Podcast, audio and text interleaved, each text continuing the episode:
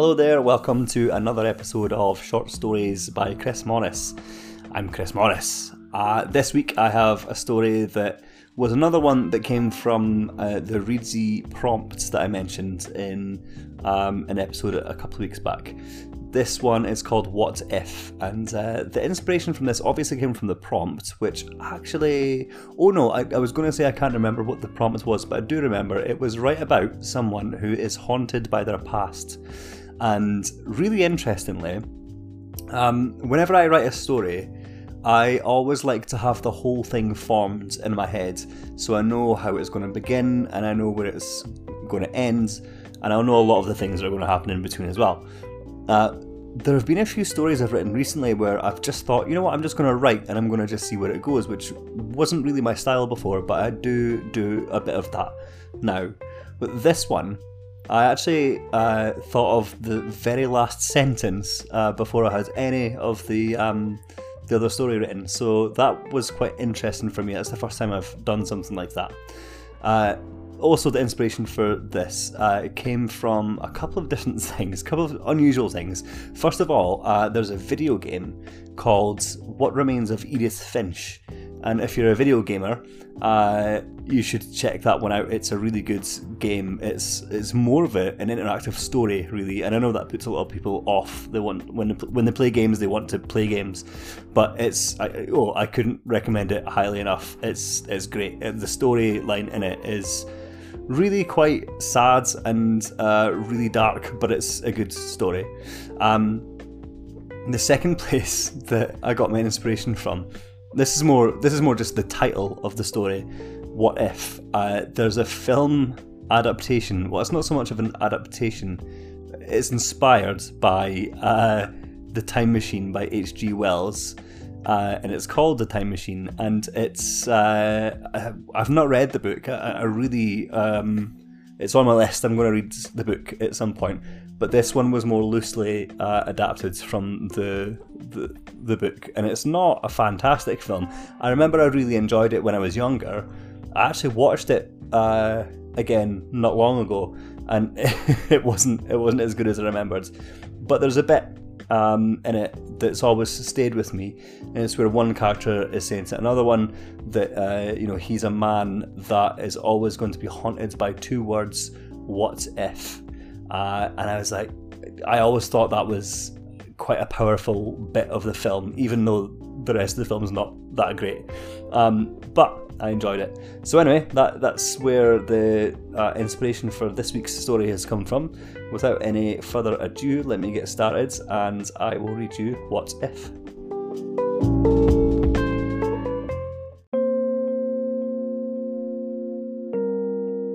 Jane Wright hated her house. It was a big, useless, cluttered mishmash of things. There was so much that everything had to be crammed, stuffed, and shoved into every nook and cranny. She often thought of hiring a skip to take all of it away, but every time this thought arrived in her busy mind, she found that she just couldn't bear to part with all of the house's things. All of the memories, bleak as they were. Yet, for all the sheer amount of items in her large house, the place felt absolutely empty. The house was situated in the woods, miles away from the city. It had been under her family's ownership for over 200 years, and in that time it had been shaped and reshaped in many different ways. Extensions had been built both on ground level and above, and the house had ended up three floors high with new rooms jutting outwards here and there, giving the place a mad, untidy look. Jane had once thought of it as a fairy tale castle, but no tale happy enough to be thought of in such a way had ever taken place here. She lived alone now, but it hadn't always been this way. At its busiest time, the house had been home to seven Wrights and one other. Jane had inherited her home from her parents, she had lived in the house for her entire life, birth to now, an elderly woman with too many sad memories. She had met Hugh in her early 20s, and by the time they'd married, Jane's mother had passed away and the couple moved in with Jane's father, Edward. The look on his face. Jane was startled. Hello? Who's there? Oh, sorry. Can you hear me? Jane had been sitting in her bedroom thinking about Hugh moving in with her and her father when suddenly she'd heard a whisper the look on his face. Yes, I can hear you, Jane said, voice shaking slightly. She looked around her room. Who are you? Oh, you won't see me. You can stop looking around. I've been with you for your entire life. Jane trembled, but tried not to let the fear show in her voice when she spoke. What do you mean? It's okay. Ah, go back to the memories. This place is full of them. Where did we get to? Yes, the look on his face. Hugh's, I mean, when you told him you weren't leaving the family home, and neither was your father, Edward. So if he wanted to live with you, he'd have to live with him too. It was almost as good as when you told him you wouldn't take his surname, and that he'd have to take yours. Leave me alone, Jane wailed, and she stood up and moved out of her bedroom as quickly as she could, slamming the door behind her. Dust fell from the doorframe and lay next to all the rest of the debris on the carpet below. Her bedroom was on the third floor, and in her old age it had begun to burden her. She'd have moved into a bedroom on the second floor, but three of her four children had occupied bedrooms there, and she dared not go in there. Those memories would sting like a poisoned arrow aimed consciously at what was left of her fractured heart.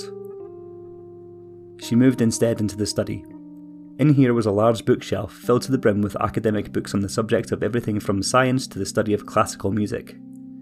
More books lay strewn across the floor, sprawled next to a desk with an old PC which looked slightly out of place among the more traditional look of the room. Several pictures hung on the wall. They had been there, Jane thought, for as long as she had lived in the house, and they looked to be original artwork. Scenes of beautiful countrysides, vast oceans, and blizzardy mountain ranges in places of the world she'd only ever dreamed of. She sat at the desk with the computer and tried to regain her composure. You can't outrun me, Jane. She jumped when she heard it. Worried that her voice would disclose her fright, she said nothing. Let's talk, you and I. How long has it been now since you were left alone in this house? Twenty years? And not once in that time have you thought about pruning the hedges, planting flowers to replace the ones that died because you never watered them. When are you planning on weeding? The gardens are horrible. They used to be so beautiful back in the day. Don't you remember? Everything was so neatly trimmed, and the residents used to love walking the pathways and sitting out on the benches to read in the summer. You could have at least cut down the rope swing after. Enough! Jane shouted, and with all her effort she stood, fury filled eyes darting around the room, looking for any clue as to where this person, ghost, was. I'm sorry. I struck a nerve there, didn't I? Truly, I'm sorry. These painful memories you have, they plague me too. Tell me something, Jane. You're planning on leaving, aren't you? Jane caught her breath and slowly lowered herself back onto the chair. Yes, she whispered. Tomorrow. Ah, you haven't packed a thing? No, because how could she? What would she pack? Every last cursed thing in this house held so much despair. She supposed it had all come to boiling point when her fourth child, Jacob, was born. Ah, yes, Jacob. He was a good boy. Poor, sweet soul. You're really able to listen to my thoughts, Jane asked aloud, finding it strange that she had chosen to do so given what they were discussing. Of course I can. Please, just continue your thoughts. Pretend I'm not here. Like you've done your entire life. Jacob, when Jane had found out she was pregnant with him, she and Hugh had decided that this would be their last child. Jane hadn't planned on it being the last straw in a struggling marriage. Hugh had been wonderful at first, almost the perfect husband. He'd worked very hard, and he had been promoted to a high position in his company, but still found time for Jane and looked after the house as though it had been in his own family for centuries. A few months after their marriage, Jane fell pregnant with her first child, a boy they'd named Malcolm. Malcolm had been a boisterous child, but had grown up with a loving and supportive mother, father, and grandfather. Edward had relaxed somehow when Malcolm was born. Jane thought he was probably relieved to see another Wright in the family house. More blood that could inherit the old place and pass it on to new generations down the line. Five years later, Jane and Hugh had twin girls, Agnes and Elise. It was then that the first signs of trouble began. What? Because of the girls? You don't mean that, surely. What a fine pair they were. They were, of course they were. Sweet little things who could do no harm. But they weren't the problem. No, you had two problems then Edward and Hugh. Which one do you want to talk about first? Edward, Dad. He fell very ill. His mind wasn't what it was before. He started forgetting things. Little things at first. Things that we all do from time to time. He misplaced his house keys, he forgot about appointments. But Jane had become most concerned when he started forgetting things like which bedroom was his, and what the name of his first grandchild was. Naturally, she went to Hugh for support and comfort in this time, only. Only he didn't seem to care, did he? He'd been drinking, coming home at night in a state that caused you so much concern. The house being where it is, he'd have driven too. You fought him about it, afraid your father would hear the squabbles. But then what if he did? Would he have even had the sense to know that you were fighting? Stop it, Jane spat. What a horrible, nasty thing to say. Oh, I'm sorry. I'm not used to speaking to people. I've been alone longer than you have. What are you? A ghost? A spirit of some kind? No, I'm not dead. I was never truly alive to begin with, and I've never been what you describe as a person. What then? Jane demanded. That would take a long time to explain. It's complicated. A story for another time, perhaps. I interrupted you, and it's very much your story. Your thoughts that you should get out before you leave this place. Please, continue. Hugh became more distant as the years drew on, and Edward became more ill. He was often locked inside his own room for entire days before Jane would practically force him out to spend some time with his family. Despite the problematic relationship she had with Hugh, Jane was able to find moments of joy with him, sparse as they were. She believed that if she just didn't lose hope, Hugh would come around and be the man she loved again. She waited, but nothing changed for many years. Malcolm was nine and the girls were four when Rebecca came into their lives. Rebecca, my goodness, Jane, I can feel you spit out that name like a foul parasite that somehow crept its way into your mouth. Can you blame me for that? Jane asked without anger. No.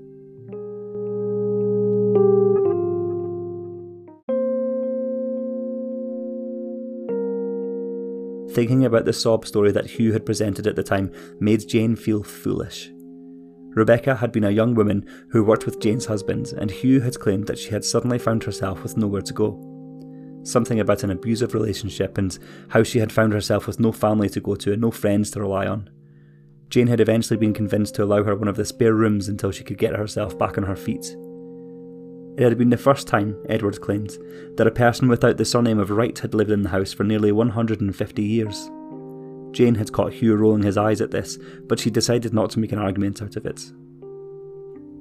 Rebecca stayed in the house for six years. She had. Sorry. I'm sorry for interrupting again, but six years? How did you let it happen? Why didn't you do something about it? Oh, Hugh and I had our fights about it. Of course, I never suspected anything was going on between them until much later. Idiot. Excuse me?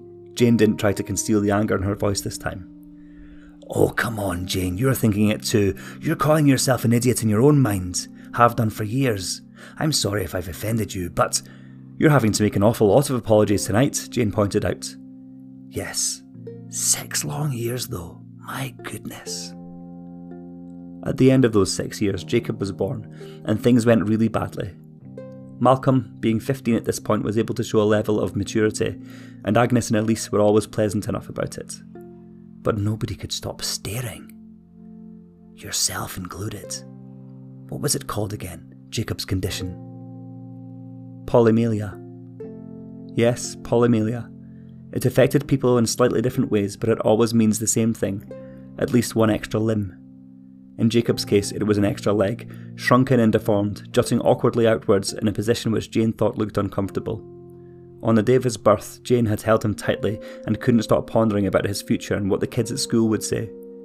She had thousands of arguments with thousands of imaginary children in preparation for what she foresaw in Jacob's life. She was ready to take them all on. What she hadn't planned for was a fight with his own father. Hugh couldn't accept it. He'd looked down on his son with a revulsion which turned Jane's stomach and twisted her heart. He consistently made flippant, appalling remarks about his son, and this was the final straw for Jane. You were waiting at the front door that night with a bag full of Hugh's clothes. Your wedding ring was missing from your finger, and your heart thumped so loudly against your chest I could hear it. I remember that evening very well. not least because of what happened before Hugh had had the chance to arrive home. Mum! Mum! Jane could still hear the heartbreak in Malcolm's voice as he tugged at her arm, leading her into the living room where Edward was asleep by the fire. Not asleep. No, not asleep. It had been expected, of course, but Jane hadn't dreamed that one of her own children might find their grandfather dead in his favourite chair. A loved one's impending death may loom for several years, but the hurt is still real when the time comes. Jane reacted with just enough empathy to delay Jane's request that he leave the home. But the wedding ring stayed off, and Hugh was made to sleep in another room in the house. And we know which one he ended up in the most. She played with our children, Jane exclaimed in the study. She laughed with them, did homework with them, treated them as though they were her own. Yes, I know. And one day, not long after the funeral, you finally made your move. She said nothing to Hugh, but she deleted his phone number, changed the locks to the house, and boarded up the spare room that Rebecca had been using. Hugh stayed at the front door for three hours that night, but neither Jane nor the children said anything to him as they sat in Agnes's bedroom playing a board game together. Hugh got the message and was never seen again. Neither was Rebecca. No, Jane said, of course not. Why would you say that? The spare room that Rebecca was using. It was the far one, away on the top floor, wasn't it? Yes, Jane said, puzzled. That's the quiet room. The one you wouldn't hear a peep from. Three flights up and only the one door. I've always meant to ask you. Did you ever think to check inside before you boarded it up? Jane said nothing. Her thoughts drifted to almost nothing for a few moments. All right then. Where did we get to? Two years went by faster than Jane would have liked them to. Malcolm had begun to struggle with emotions and was incredibly distant. He would refuse to talk about his father, and Jane suspected difficulties at school. He was coming to the end of his studies there, and he had no clear idea of what he was going to do with his life when it was all over. He spent a lot of time outside the house when he could, but being so far away from everything else, he was forced to spend more time there than he would like. He took to spending long hours in the garden, away from everyone else. Then one day he just up and left. No, Jane corrected. No? Oh, of course not. How silly of me to forget the order of things. Don't you have an ounce of empathy? Sorry. Truly, I am. It had happened on the windiest day Jane could remember for a long time. Agnes and Elise had been playing together. Elise had made a kite and was excited to see such a windy day. The girls took the kite out to the back garden, and Jane remembered hearing the excited laughter and being cheered by the sound of it. The sound of sheer horror and heartbreak that followed was something that would haunt Jane's sleepless nights for years to come. A kite. Who would have thought a kite could be so dangerous? Elise had been flying it when the wind had a dramatic change of mind and sent it flying to the earth. It found the side of Agnes's head instead. It wasn't your fault. No? Jane inquired. It wasn't Elise's fault either, but that didn't stop her from falling into a state of irreparable mental ill health, did it? Do you know I haven't even spoken to her for, what, 16, 17 years now? I have no idea where she lives, whether she's single or has a partner, what kind of person she is, nothing. I have nothing. Just like all your other children, then. Oh, I hate you. I hate you. I know, you always have. Come now, finish the story. Whatever happened to Jacob? Jacob lived in the city now. Jane had clung on to him, and he was the last to leave the family house by a long stretch. Elise had left, aged 18. Jacob was 33 by the time his mother felt able to let go of him. The house had felt empty ever since, and had allowed Jane's mind to perpetually ask all the what ifs that she could think of. What if she had picked a better man than you? What if you had never chosen to live in this house and let it fade, the wilderness around it finally enveloping it and hiding it from the world? What if she had stood her ground and never allowed Rebecca a room? What if your children could forgive themselves, and you? I know who you are now, Jane mumbled, almost to herself. Do you know? Good. Yes, that's good. What if she needn't be forever haunted by the ghost of a life unlived?